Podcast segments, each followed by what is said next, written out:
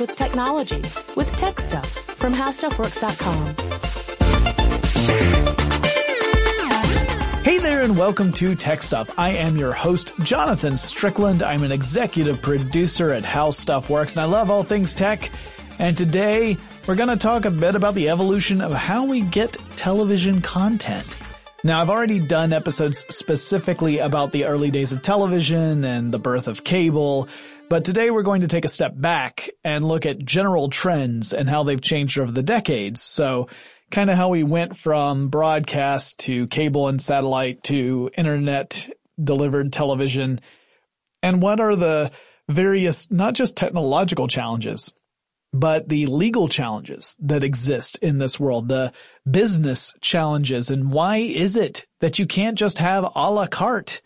I know that's the dream for everybody about getting a, a, a, a package where you have just the channels you want and none of the ones you don't want because it seems like every service out there it, it comes with a bundle, right? And you have channels that you might really like and there might be a few channels that you really like, but they're not included in that bundle. And then there's a whole bucket load of channels that have stuff that you either have no interest in or you would actively avoid with every fiber of your being.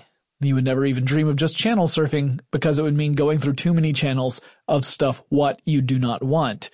So we're going to take a look at why that is. Why are we in that world?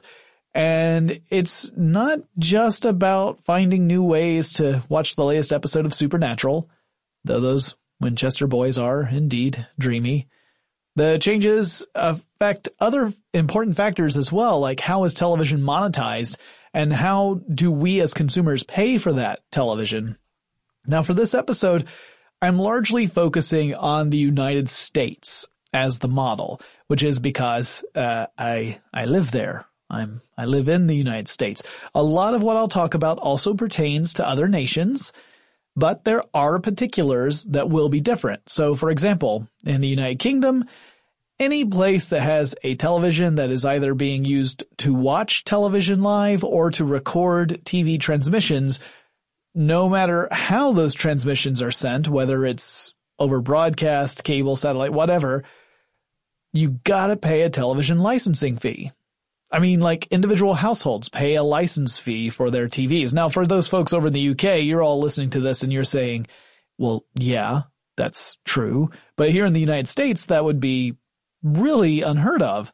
So Americans, if you head over to the UK and you decide, hey, I'm going to live here now, you would actually need to purchase a television license to watch your own TV in your own home. But then in the UK, the British Broadcasting Company uses those license fees to fund their work. So without the TV license, you lose your precious Doctor Who. So just keep that in mind.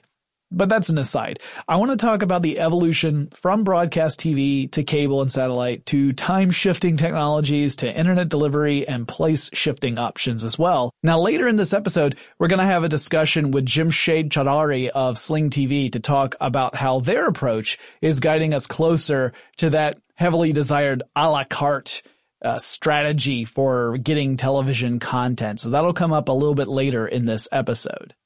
Now, broadcast television starts before anyone outside of research and development labs or enterprising inventors even had a TV set.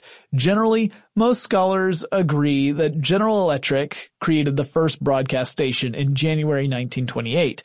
Originally, they broadcasted under the channel designation 2XB using a 790 kilohertz frequency. Now, their broadcast was for mechanical television, not, not electronic televisions, not the televisions that we know today, but the predecessors, the mechanical models that actually did use mechanical elements to transmit pictures. And if that just blew your mind, you need to go back and listen to my podcasts called The TV Story. It was actually a three part series. So there's TV story, story part one, part two, and part four. Cause, you know, we always skip part three. No, that's a lie. There's also a part three. The first two parts really focus on the invention and development of television.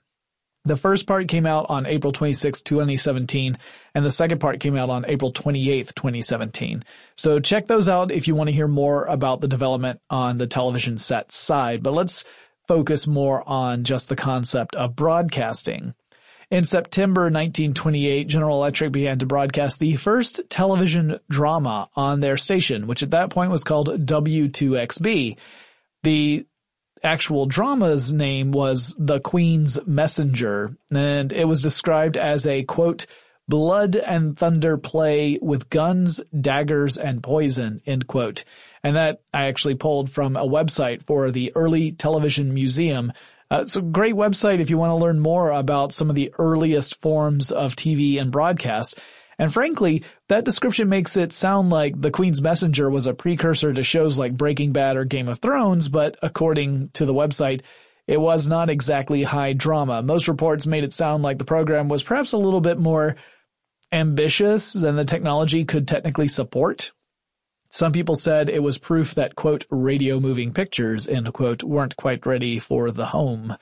And yeah, that is what some people referred to television as early on was radio moving pictures. After all, you were broadcasting these signals over radio waves. And the closest analog really to TV at that point was the radio. So not that unusual, or at least not that surprising. W2XB would broadcast its first electronic television signal a decade later in 1939. Electronic televisions had been pioneered in the late 1920s. Farnsworth, you probably have heard that name, Philo Farnsworth. He actually created electronic TVs and he features heavily in the TV story series that I mentioned a second ago. Uh, RCA was heavily invested in electronic television in the early days. The company had been a dominant force in radio and owned two NBC radio networks. The company wanted to establish a dominant position in the burgeoning world of broadcast television, and so they invested millions of dollars to do so. That was a significant investment. I mean, it would be today, but even more so back then, because think $50 million in 1920s money, 1930s money, that's, that's a huge chunk of change. Meanwhile, there was a competitor that was also interested in getting in the game. That would be Columbia Broadcasting System or CBS. That was another powerhouse in the radio world and they were jumping into early TV broadcasts and created two newscasts a day. Each of those newscasts lasted about 15 minutes. So this was quite some time before the 24 hour news cycle. And these broadcasts weren't coast to coast. They reached a relatively small audience, primarily in New York City. So these early, early broadcast networks were very much local in nature. And in fact, that's what we, how we would see television evolve at first. Lots of little islands of broadcast TV that were mostly centered around cities. And if you didn't live near one of those cities, it became very challenging for you to get any sort of content. There was very little reason for you to go out and get a television because chances are you wouldn't have an antenna strong enough to pick up the signals or the broadcast antenna wouldn't be strong enough to send the signals so that you could actually receive anything worth watching. So the early, early days, this was very much an urban sort of form of entertainment. And it would only be later that we would see ways of distributing it to broader networks. By the early 1940s, the US government was beginning to create regulations for the new television industry. And this would be an ongoing kind of back and forth between the US government and various providers, whether they were broadcast companies, cable companies, satellite companies, or what have you. Part of this process meant that the government wanted to bust up some of the bigger companies, like RCA.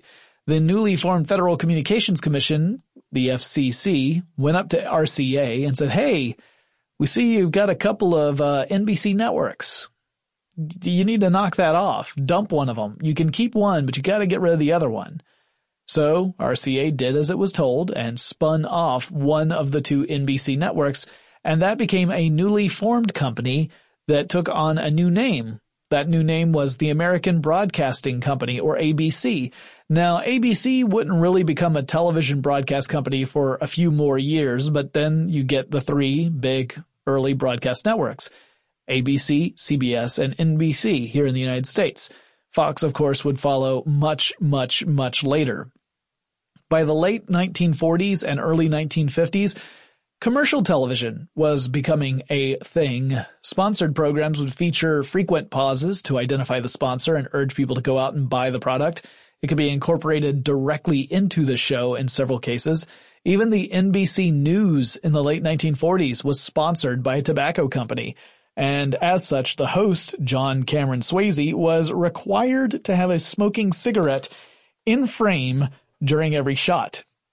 He didn't have to have it in his mouth, but it had to be seen and it had to be lit.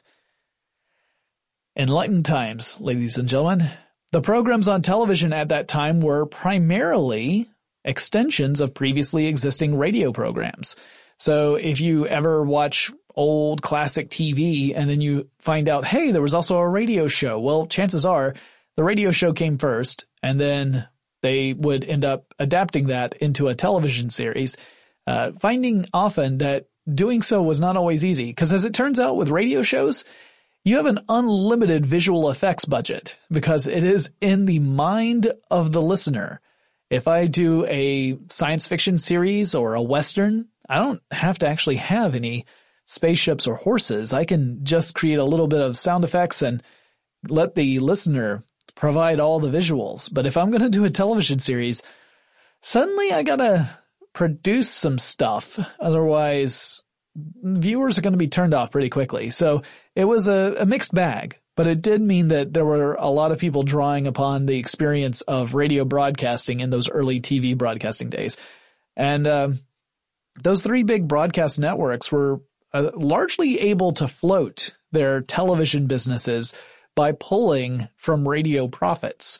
So in other words, they were taking the profits they were making from one business and using it to support a second one because even though it was revolutionary, there wasn't a huge audience yet. There was not really a, an easy way to make a lot of money in TV because there just weren't that many people able to afford a television set.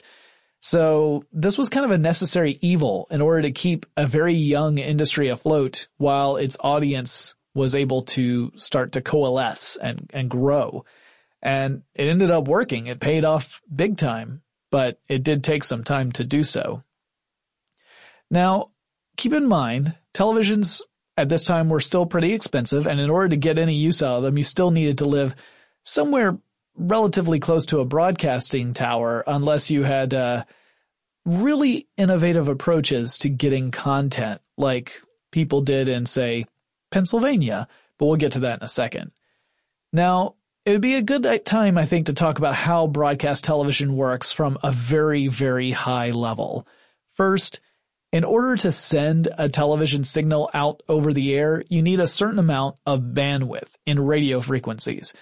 Uh, it's because you're sending a lot of information out. The image information, the audio information for picture and sound. Plus you want a little room on either side to avoid interference. If you're talking about like a, a, a fairly modern broadcast, that's about six megahertz of bandwidth space on the radio spectrum. And again, that creates a bit of a buffer so that you don't have two channels overlapping each other and interfering with one another. So in the United States, the government would dictate which frequencies could be used for stuff like television or radio broadcasts.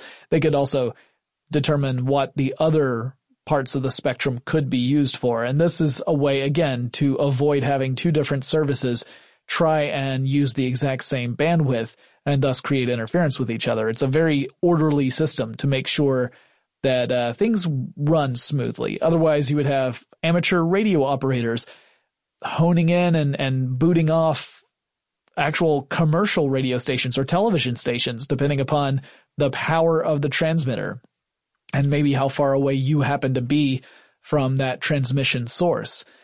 So in the United States, uh, the government said that from 54 megahertz to the 88 megahertz range, you would have channels 2 through 6. Then you have to jump up to 174 megahertz to 216 megahertz for channels 7 through 13, and then jump up again to 470 megahertz all the way up to 890 megahertz for channels 14 through 83. Now the reason why there are gaps between 6 and 7 and between 13 and 14 is because those frequencies had already been allocated to other radio uses. So you couldn't just shift everything over. That would require an enormous amount of work. So instead of shifting everybody, you say, all right, well, we've got this band of frequencies available here. We're going to allocate that to these channels. Then we'll go up the spectrum until we can find the next wide band of frequencies that are available to allocate to TV again. And they did that a couple of times.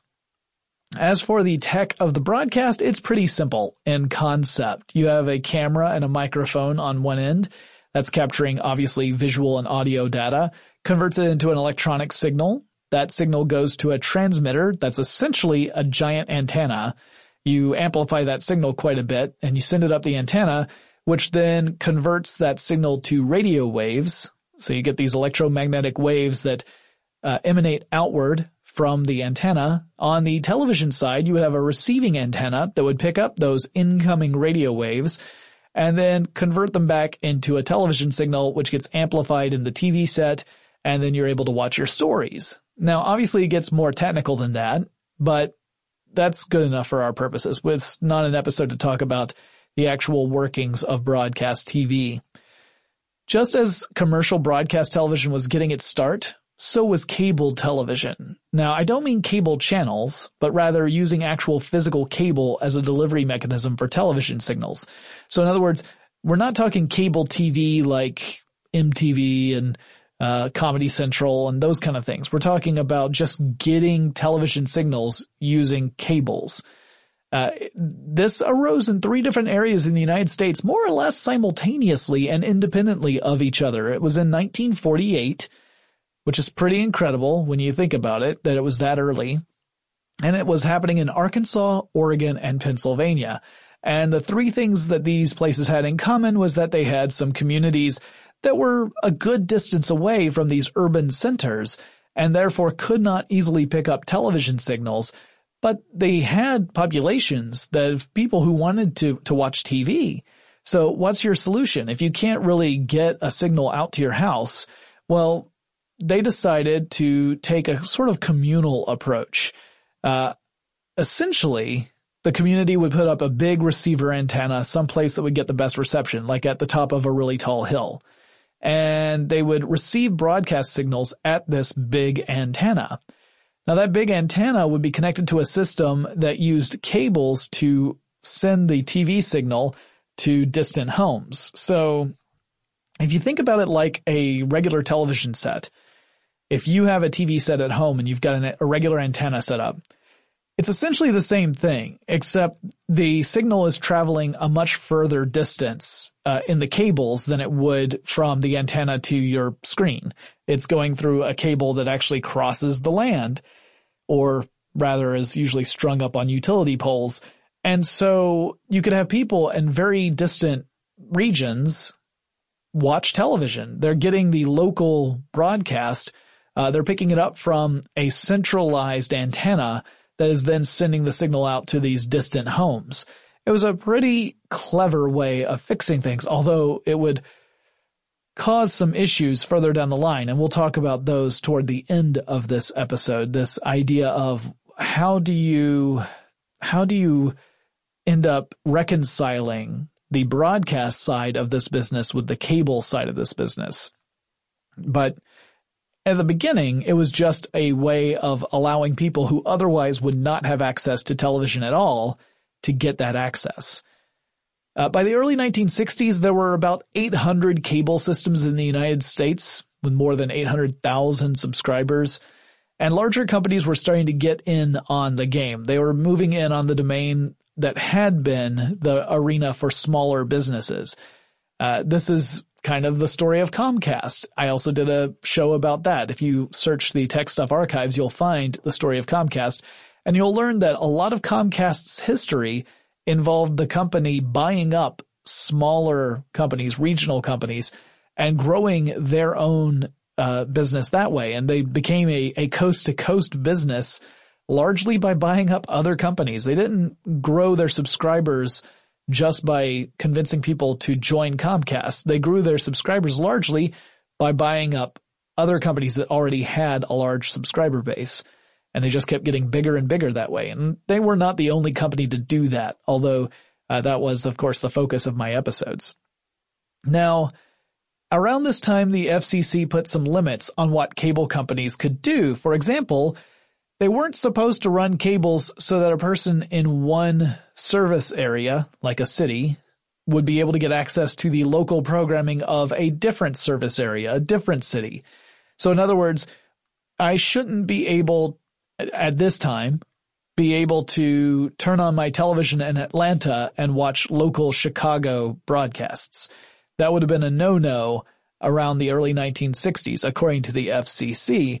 Now, one thing this managed to do was kind of put the brakes on the cable industry at that time because now big companies were saying, well, it's starting to become a headache. I mean, there are all these little local broadcast areas where this makes sense, but we'd have to operate as almost like a franchise across the United States. And that was a little bit more daunting of a task than having a unified approach. So it actually slowed down the deployment of cable TV in the US for about a decade. But in 1972, the FCC decided to ease back on some of those restrictions. They started to deregulate the cable industry, and this would continue on through the next two decades. So this is also when the first pay TV network came about. That would be the Home Box Office or HBO network. To learn more about that story, you can check out the three-part series on the HBO story, the first episode published on May 5th, 2014.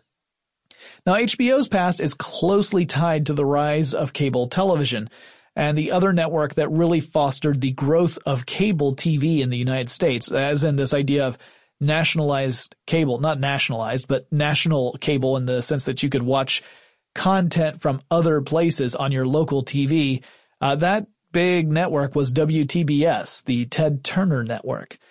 And along with HBO, this was suddenly an ability for people in very different places in the US to get access to the same content as opposed to relying solely upon their local providers, their local broadcasters. In 1984, the Cable Act further deregulated the industry and there was an enormous boom at that point in cable television development. But then we need to talk a little bit about satellite TV. Let's jump back again to 1962. So we're back in the year where uh, communities are are using cable to deliver television broadcasts to remote locations.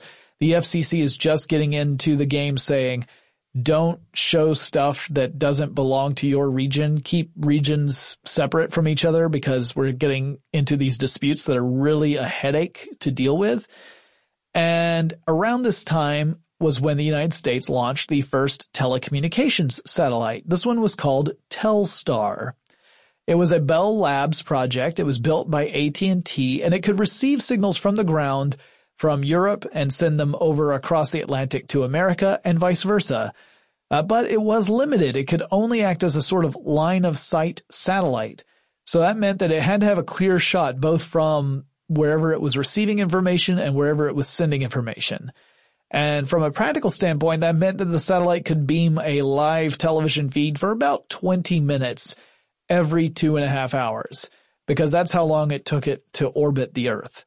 So you couldn't watch a full length movie in one sitting using this thing, but it was uh, kind of a, a dawn of a new era with this telecommunications approach. Telstar's actual fate was rather unfortunate. The United States and the then Soviet Union had been in the habit of conducting high altitude atomic weapons tests, and those tests pretty much toasted the satellite's systems.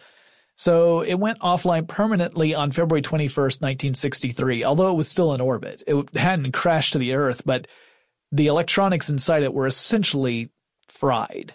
So there was no more TV being sent by Telstar 1 at that point.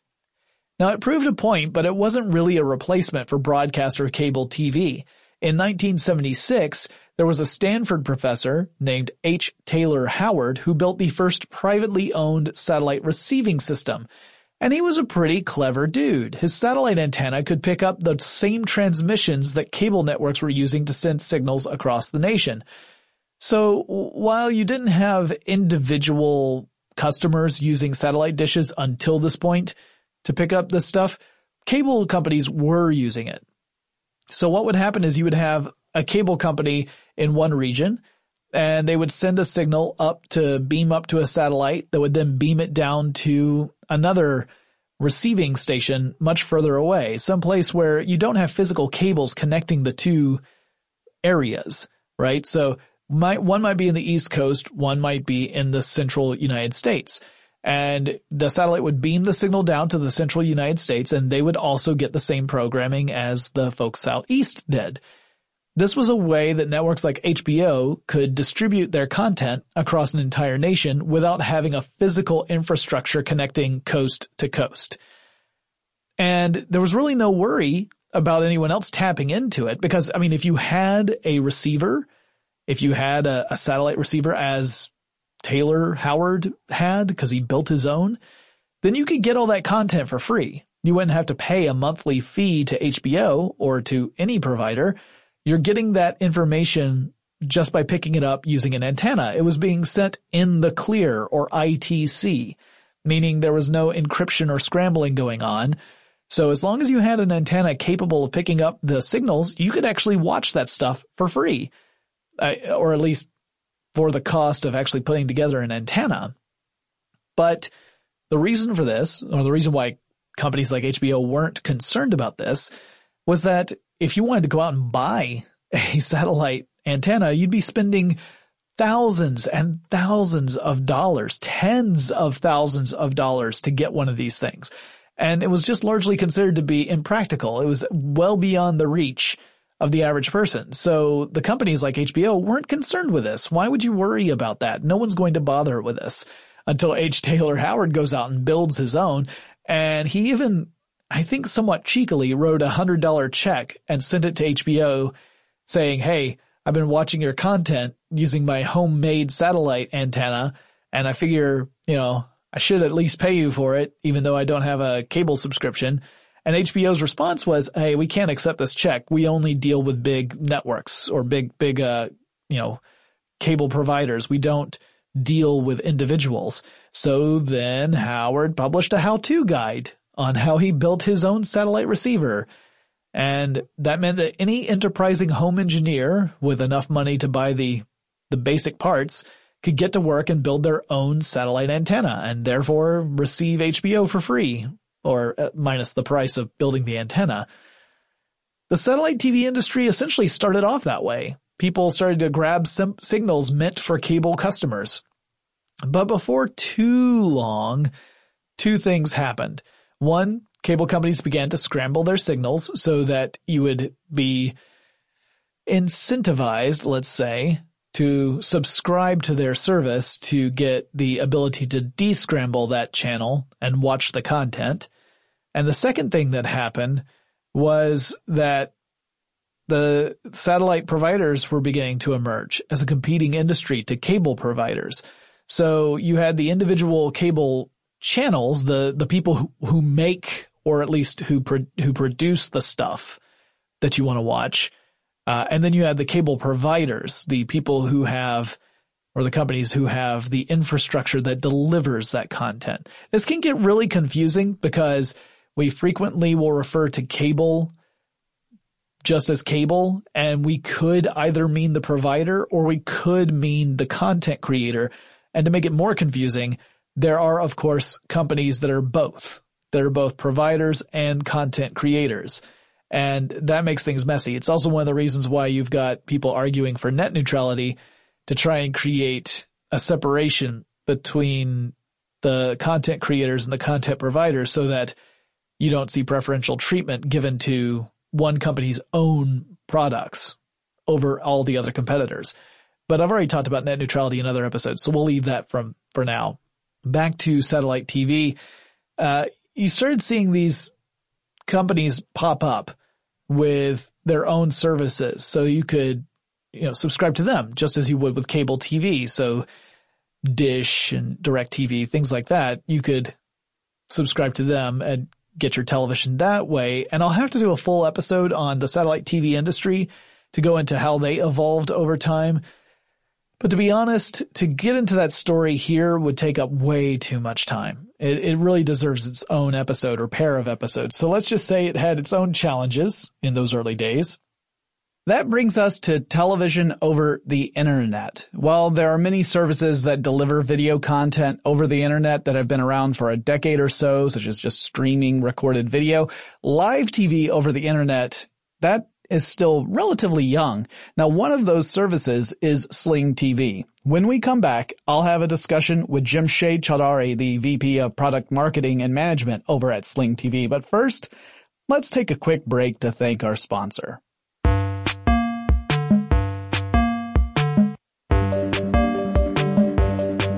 And Jamshed, thank you so much for agreeing to be on Tech Stuff. I really appreciate it. I'm very excited to have this conversation. So let's say we're doing the classic elevator pitch. You get in an elevator. There's a person there. You're, you're going up to the 27th floor and it's not the express elevator. And of course, conversation turns to, so what do you do for a living? How do you describe to someone what Sling TV is all about? Yeah, it's a great question. So Sling TV is the leading live OTT streaming service in the United States. Um, think of it as Netflix, but for live and on-demand TV. All a customer has to do is download an app to their favorite device, and they can watch channels like ESPN, AMC, HGTV, CNN live on the device of their choice over the internet. Cool. So it's following a, a very uh, a proven model at this point. One of the things that a lot of people have said about services, specifically Netflix in particular, but services like Netflix, is that the thing they really nailed was this concept of making sure the application was available wherever people wanted a chance to use it. And so that it just became kind of ever present and you could find it on everything to the point where I wouldn't be surprised if there are refrigerators and stoves that have it on them now. So it mm-hmm. sounds like this is a similar concept, but now we're looking at live television, something that previously you you were pretty much stuck to either over the air broadcast or cable or satellite service, and now you can get it through your internet service provider. Is that that more or less correct? Yeah, I think the the way I would think about it is really about choice for our customers. And if you think about traditional paid TV, you are always locked into the set-top box that came with that paid TV provider. And so now if you, you know, if you prefer Roku over Amazon or if you like Apple TV, we're putting that choice back into customers' hands. You can use Sling on any one of those devices. Excellent. So talk a little bit, if you can, about the, the process of coming up with the idea and rolling it out. What was that like? Because uh, obviously getting into this field, it's, it's, there are challenges that I think the average person has no real knowledge of things like carriage agreements, things of that nature. And I'm not asking to get into particulars with any of that, but kind of let people know, like when you're an average customer who wants to watch television, your question might just be, well, why can't I just get this, you know, why, why did it take so long for it to get to me? And I don't think they understand the complications that are, uh, that are surrounding uh, such an endeavor. So can you talk a little bit about the development, both maybe from not so much a technological side, we can talk about it a little bit, but really from the the business side, what it took to get this in place? Sure, I think you bring up a lot of great points. Um, when you when it comes to kind of content rights and digital content rights, they're really complicated, and I don't think the average consumer definitely appreciates the complexity around them. So we started negotiating with our programming partners almost five to six years ago, um, way before we launched the service, because we knew that one of the pain points that we were trying to address was that customers didn't like paying for channels that they weren't watching. And so it was very important for us when we launched Sling TV to make sure that we launched a service that put that choice and control back in customers' hands and dealt with that pain point. And so we spent years basically negotiating with these programming partners, and we had the benefit of being part of Dish. And Dish has had these programming relationships for you know decades at this point. point, and we really worked with our programming partners to come up with a model where we could offer you know a smaller kind of base pack of channels and let people choose different genre packs. So if they wanted sports or if they wanted kids, they could just add those on and still have an affordable service.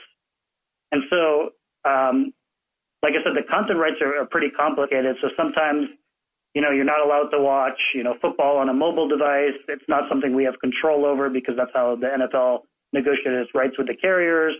Or, you know, some channels aren't available on some services, et cetera.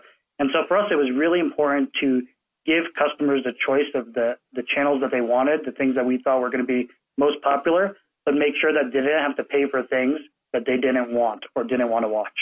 Right. So this, this is kind of that dream of the, uh, a la carte approach that a lot of people thought was going to be a natural progression uh, once we started seeing the possibilities of delivering streaming content over the internet.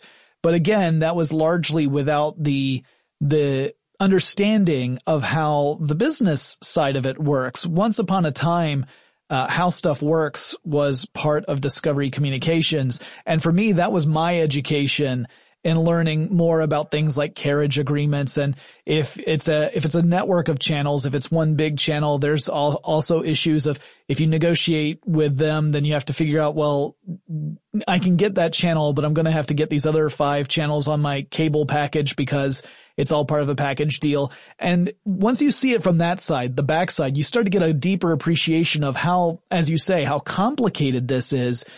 And that's before you get to the added uh, restrictions of things like, well, you can watch this, but it has to be either on a television set or maybe on a computer, but not on a mobile device. Or it may be, yes, you can have this, but some of the capabilities of your app, maybe you were able to do things like pause live TV or rewind a little bit. They might work with, and they, or the agreements might allow for that for certain channels, but not for others.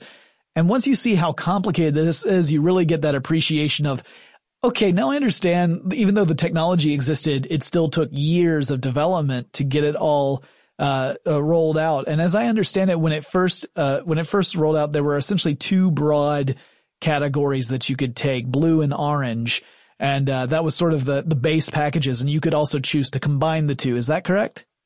Yeah. So so from a services standpoint, we offered you know Sling Orange, and we offered Sling Blue, and they had uh, some of the channels were the same between them. Some of them were different. One had ESPN, and the other ones had NBC and, and Fox channels in them. And then we also also offered you know international uh, language group choices and Latino choices. So Orange and Blue are the kind of the base domestic packs mm-hmm. um, for you know English speaking, and then we have the Latino packs, and we also have a bunch of content in different language groups from Arabic to Chinese to Polish, etc.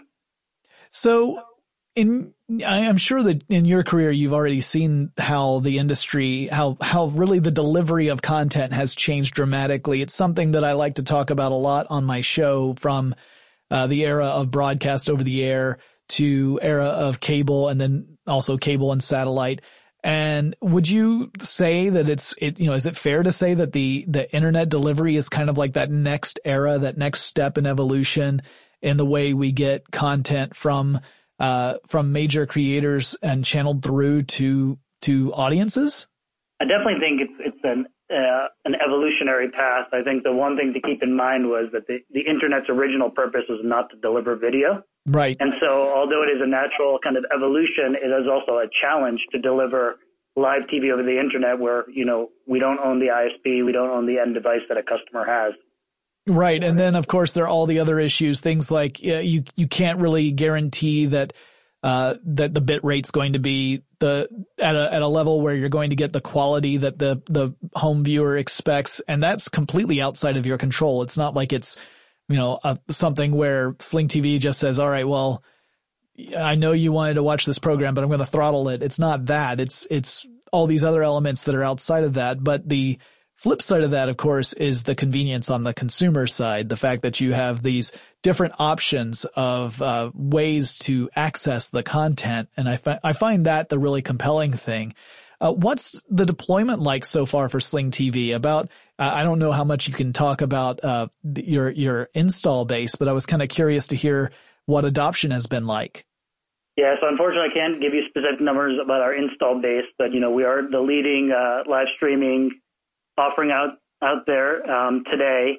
I think you know for us, we've seen kind of broad adoption across the different devices we're on. We've uh, realized there's kind of this rule of people gravitate towards the largest screen that's in front of them. Mm-hmm. So if they're at home, you know, they're, they're going to watch on their TV. If they're, you know, on a subway somewhere, or if they're traveling and the phone is the only screen in front of them, you know, we see a lot of usage on, on the phone because that's the biggest screen they have in front of them. We've seen a lot of engagement from our customers. Um, you know, if you look, if we go back to 2016 to 2017, I think we saw a 27% increase on a per user basis and the time within app.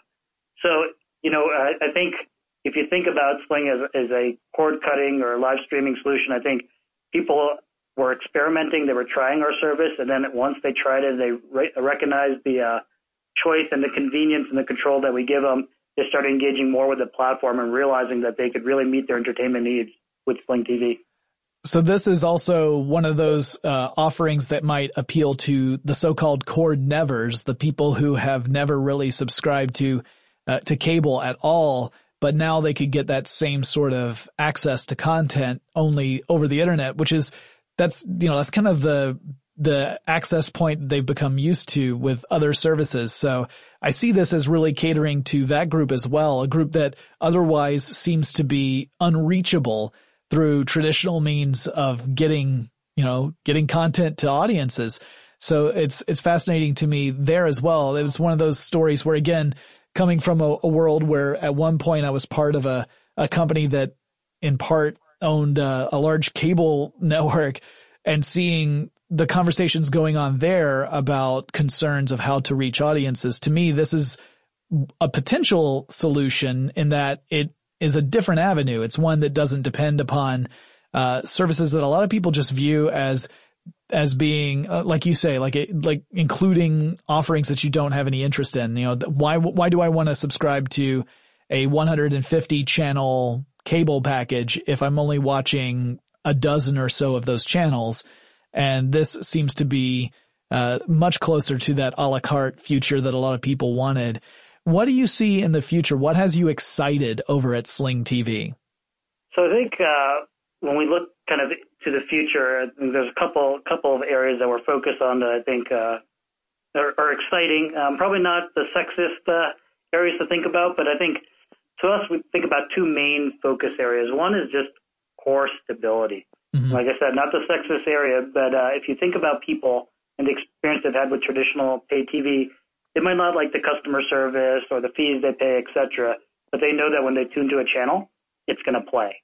And that expectation, whether you're a cord never and you've been using Netflix and Hulu, or you're a cord cutter, you have that expectation that your experience, your entertainment experience is going to be reliable. That when you click on something, it's going to play. You're not going to see a buffering wheel. And you know, we we're serving customers on a daily basis when they're using it, and we know when there's marquee events you know, we bring in a ton of customers just to watch those events, and it's critical for us to make sure that the service delivers the experience that they want. Um, we talked about earlier, delivering live TV over the internet is not a simple task, and uh, a lot of people are trying it. And I think what we've learned over the last three years is that stability is really important um, for customers to not only jump onto the service, but to stay with the service. And then I think the second area is really around content discovery we give a lot of uh, choice and control to customers. They can mix and match the channels they want to create their own entertainment experience. But we got to make we're making sure that TV is simple for them. Um, you know, it's a pretty fragmented experience out there. If you're an end consumer or customer and you're thinking about all the different places you can go to watch TV, and one of our focus areas for 2018 is how do we make it simple? How do we aggregate that content that customers want, whether it's core channels or it's premiums like HBO and Starz, or it's even uh, over-the-air local channels. How can we produce kind of a single interface and make it simple for customers again? Yeah, I've I've talked on this show before about how user interface design is a a, a fascinating area, and it's it's so much more challenging than you might actually think you know, on, on just casual glance. And the example I always give people is I say, Think of all the times you've heard of a product or service that sounded really compelling, but then when you got a chance to use it, it was uh, so so difficult to access for whatever reason that you walked away from it. Uh, creating that that magic user interface that just invites engagement is uh, that's that's something that a lot of different companies have really you know struggled with and and experimented with, and obviously it's always evolving and changing, especially as the product itself evolves. So I wish you guys the best on that because I know it's a challenging endeavor, but I'm also excited to see how it turns out. Uh, so I have to ask you now, this is the, the big important gotcha question of the interview. What's, what's your favorite show? It's interesting. I think right now I would have to gravitate towards This Is Us. Oh, nice, nice. Okay. All right. Uh, you pass. Acceptable. Uh, fantastic. I have to thank you again for being on the show, talking a little bit about the service. I'm really fascinated to take a deeper dive into it. And, and again, uh, it's nice to get that perspective and that understanding of you know, the technology side of it is always complicated, but that's something that's easier to solve if you just stick with it. It's the business side that's, that's like a, a super, uh, intricate web that you have to unravel gently in order for this to work. So I greatly appreciate you taking the time to talk with my listeners and, uh, I'll, you know, you, you're free to come on the show whenever you want. We can chat about what's good on TV. All right. Thank you. I appreciate you having me on board. Big thanks to Sling TV for joining me to talk on this episode. When we come back, I'm going to talk a little bit more about carriage deals and some of the other challenges that we see with the way we get television today. But first, let's take another quick break to thank our sponsor.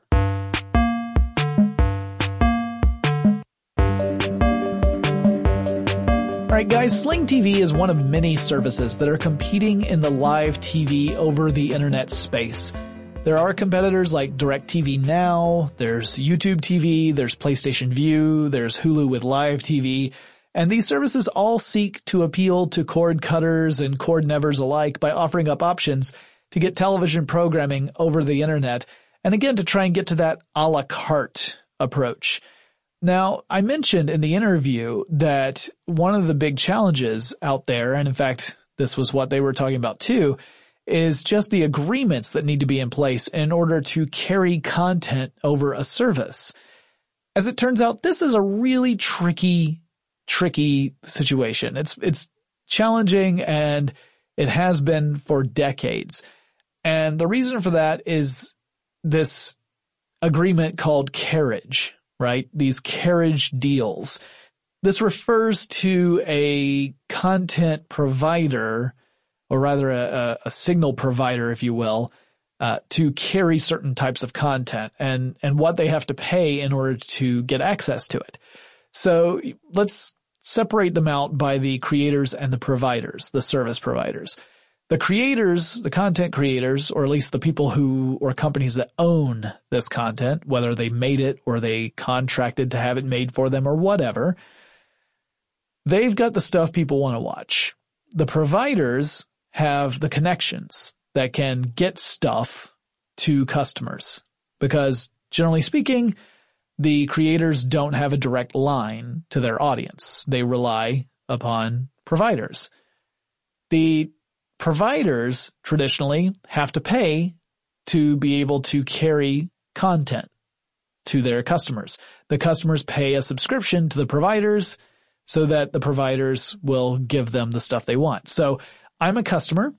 Uh, let's say that I am a customer of cable company A and I pay a certain amount per month to cable company A to get a bundle of channels. It's the basic bundle. I'm going bare bones, local channels and a small collection of cable shows or cable channels, I should say.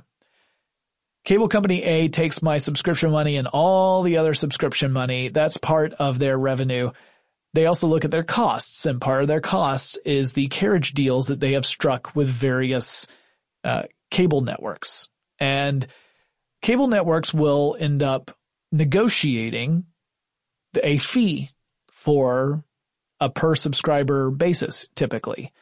And this has caused some big problems in the past. But sometimes they will negotiate not to have a higher fee, but rather for the cable provider to carry additional channels, secondary channels that perhaps the cable provider otherwise would not carry. And this ends up creating more of an audience for those secondary channels. So I talked in the interview about how how stuff works was once part of Discovery Communications. Well, Discovery Communications has several different cable channels under its umbrella. You've got the Discovery Channel, you have the Science Channel, you have TLC, you have other channels. And typically, a company like Discovery Communications would go into a carriage deal discussion and say, uh, yes, we know you want Discovery Channel. We realize that that is a valuable property to you and we have agreed upon what the cost should be for you to get access to our content to send to your subscribers. If you are going to do that, you also have to take the Science Channel and TLC as part of the deal. And then your subscribers are going to also have access to those channels.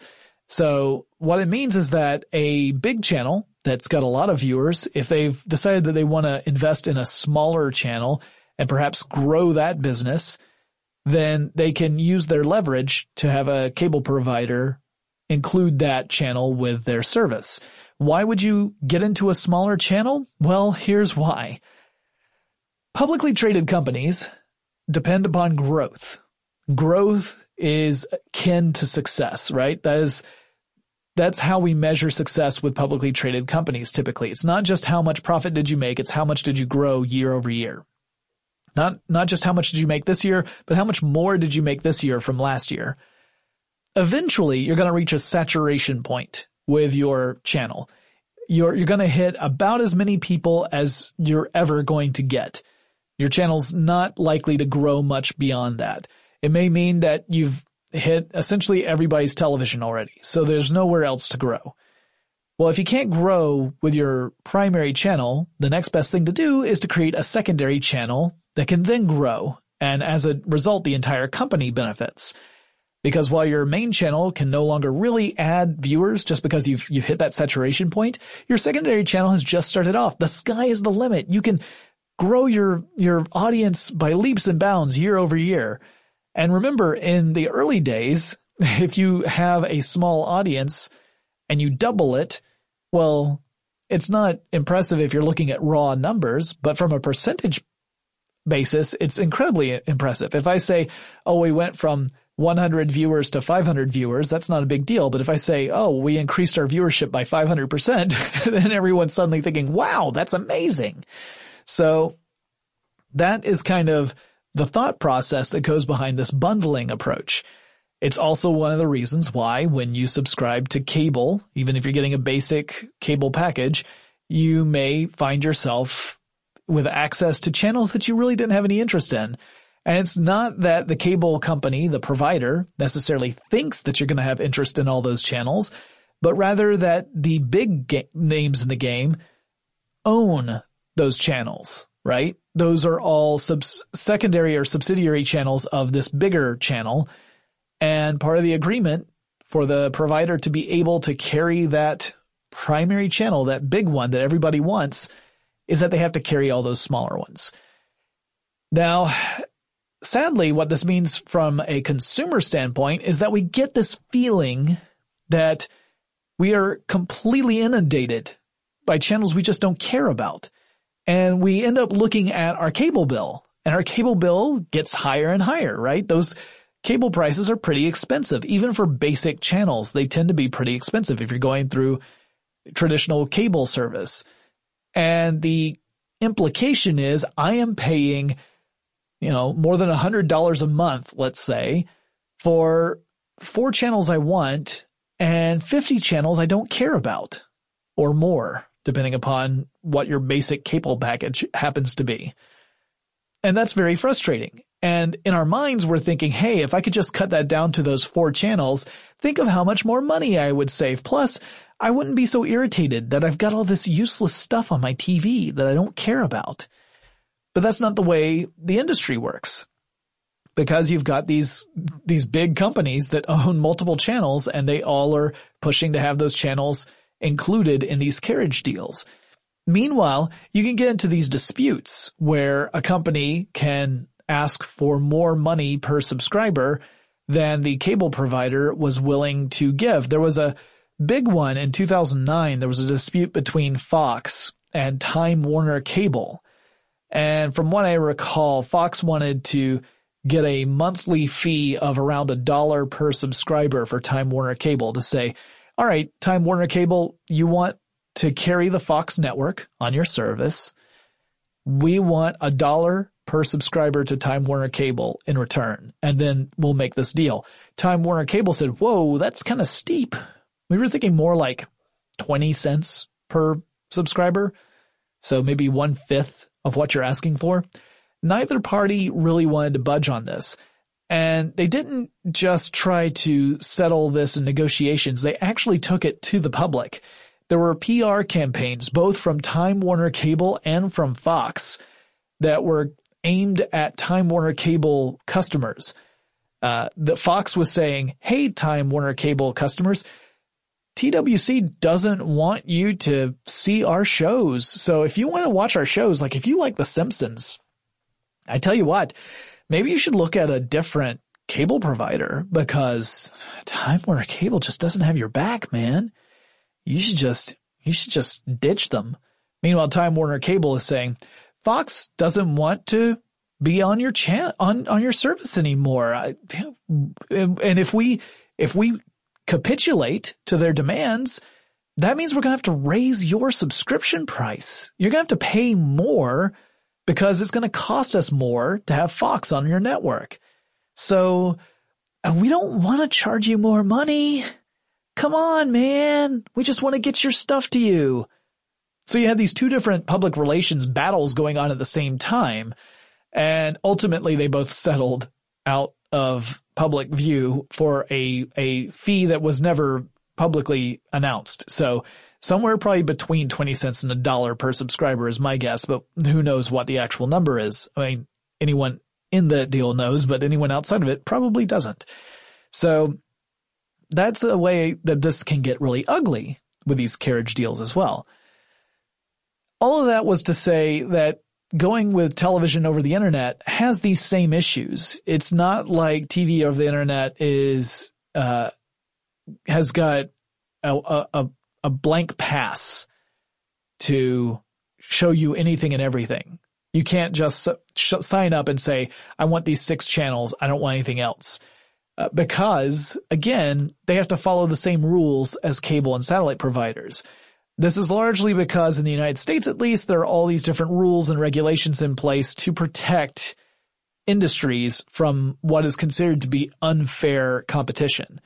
Cable and satellite channels, or, or providers rather, have to follow these rules that have been set up in order to create what is supposed to be a fair playing ground. You could argue that that's not really the case since there are so few major providers in the United States, but that's what's supposed to happen the internet providers also are supposed to follow those rules because without it, they could run rampant. And in fact, there have been some pretty big uh, cases involving stuff that is kind of in a gray area between these. You may remember when I was talking earlier in this episode about people in Pennsylvania and Arkansas and, uh, you know, using these cables connected to antenna so that they could get access to stuff that otherwise they would not be able to receive because the signals are too weak for them to pick up on their home television sets. There was a company called Aereo that uh, launched in the 2012. It went out of business in 2014. And the reason it went out of business wasn't because of lack of customers, but because it encountered legal problems. What Aereo was doing was offering up a service where you could subscribe to the service and get access over the internet to live television stations that were picked up by local antenna, uh, not your antenna, but the business's antenna. And they had set up antenna originally in New York City. And so you could subscribe to this business and get access to live TV picking that was being picked up by these antenna. And there were service providers and uh, content providers who said, this isn't fair. We can't get compensated for this. There's no carriage agreement. And uh, Aereo's argument was saying, well, we're just using antenna. We're using uh, broadcasts that are over the air. There's no limit. You know, there's, there's not anything here that should be a gateway or a wall between the customer and the content. So it's the exact same thing as if the customer had set up his or her own antenna in their own home. All we're doing is just sort of creating a middleman approach where we've got the antenna, but the, the customer still gets to see stuff that's over the air. It's not like we're descrambling signals or anything. This is all in the clear broadcasts. But the various industry groups said, no, you're, you're charging a subscription fee for this service and we're not seeing any of that. And we don't have any of these carriage agreements. You're acting more like a cable provider than you are anything else. Uh, And if in fact this were just a case of using an antenna, then there's already a solution there, right? The person can just go out and buy an antenna. Never mind the fact that depending upon where you live, you may not be able to get a good signal over the air using an antenna. That was the argument. And originally some of the lower courts agreed with Aereo, but eventually this went all the way up to the Supreme Court, where in a 6-3 decision, the Supreme Court came down and said, you know what, Aereo, you don't have a leg to stand on. Uh, you, you are acting more like a cable service provider as opposed to just an antenna. And therefore, uh, you are not allowed to practice business in this method anymore. And so the company ended up folding in 2014. They said they could no longer do that kind of business. There are similar businesses that do rely upon an actual consumer's own uh, feed. So in other words, there's Slingbox, not to be confused with Sling TV.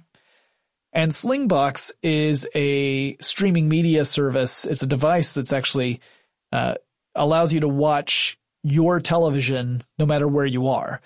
But this relies upon the feed that's going into your home. It's not like it's a system that is connected to someone else's antenna it's connected to your cable box or satellite box or, or whatever. And the way it works is that the incoming signal can then be sent over the internet to the receiver. And the benefit of this is you can watch your local television even when you're away from home. Now, there are some issues with this as well because depending upon the content you're trying to watch, there are uh, blackout agreements that can make this a little muddy. So, for example, with sports, if I happen to be traveling to, let's say, CES and I want to watch a Braves game, which would be weird because it would be in the middle of winter and baseball doesn't happen then. But follow me because we don't have the Thrashers anymore, so I don't really have any other sports I would watch. Um, but I want to watch a local sporting event while I'm in Las Vegas Usually I wouldn't have access to it because that would have this regional agreement where a very specific broadcaster would be allowed to show that and it would only apply to a specific region and not outside of it. Now I live in that region, but I wouldn't actually be there at the time. I'd be in Las Vegas. Using Slingbox, what I could do is tune in to my local television, the, the TV set that's actually in my house, change it to whichever channel I want to watch and watch the game that way.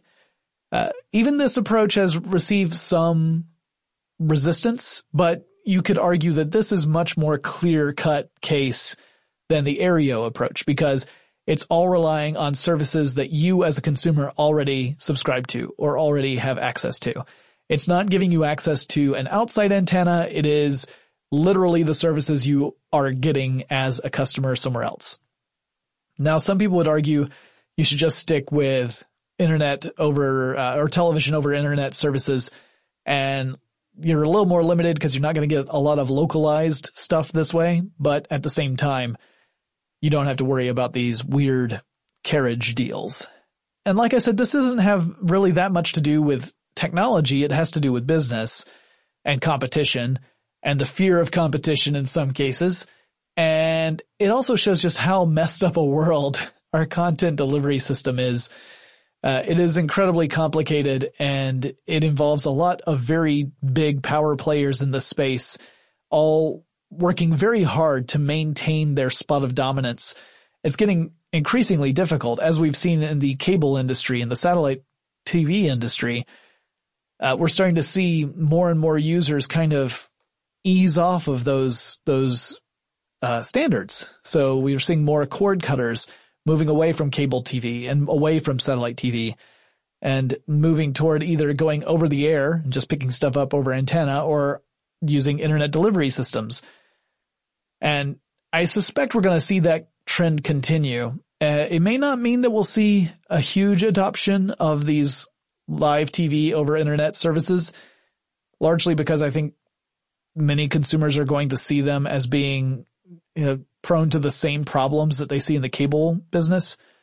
Uh, although the price might be lower, in which case people might say, well, I'm going to, I'm still going to get channels I don't want, but I'm paying less for it. So that we may see that happen. Uh, we're also seeing, you know, a lot of resistance now with so many different competing services out there this concept of I wanted to go to just internet, but when I add up everything, it costs me the same amount as getting cable TV. You know, if I'm using Amazon Prime and Netflix and Hulu on top of some live TV service, that all adds up after a while. And it just shows that this really is a lot more complicated than just saying, I'll take these three channels and you can leave the rest. Will we ever get to that? I doubt it. At least not, not anytime soon. Uh, there's, there's too many players with too large a stake in the game to go to that. And ultimately, we consumers are actually revenue generators and no company wants to limit the amount of revenue they create. Kind of, kind of freaky, but as I understand it, that's how business works. I don't know. I'm just a tech guy. Well, that kind of wraps up this conversation about how the delivery systems for television have changed over the years. I didn't really get into time shifting. That obviously is another big element that has uh, complicated matters. That's of course when you record a show and you watch it on your schedule as opposed to when it originally airs.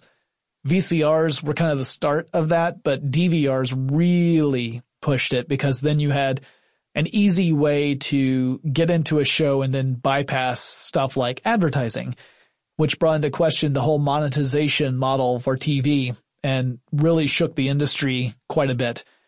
And uh, it's still one of the components of television that has people in the industry worried. Because if you suddenly take away the revenue generator, the the whole concept of using ads to support the production of television, eventually you run out of money to produce stuff. And so we could ultimately find ourselves in a, a low point in TV production. Some might argue that the reality television era was already uh, evidence of that, although we've seen some pretty phenomenal TV come out since the reality television boom. So I don't know that that argument is entirely uh, with merit. But who's to say? It's a complicated issue, and maybe one day I'll be able to get like a real expert in the industry to break it down in a way that we can all understand, because goodness knows I still get confused. If you guys have a topic you would like me to cover in a future episode of Tech Stuff, please let me know. Send me a message. The email address is techstuff at howstuffworks.com, or you can drop me a line on Facebook or Twitter the handle of both of those is Tech Stuff HSW. Remember, we are on Instagram and you can watch me record this show live on twitch.tv slash techstuff. I record on Wednesdays and Fridays. Just pop over to twitch.tv slash techstuff. You'll see the schedule there. I hope you'll join us. We've got a cool chat room in there. You can join in on the conversation, make jokes, you know, ask for my attention, which I, I will likely give you as soon as I hit a break in between recording segments. And I would love to see you there. And I will talk to you guys again really soon. For more on this and thousands of other topics, visit howstuffworks.com.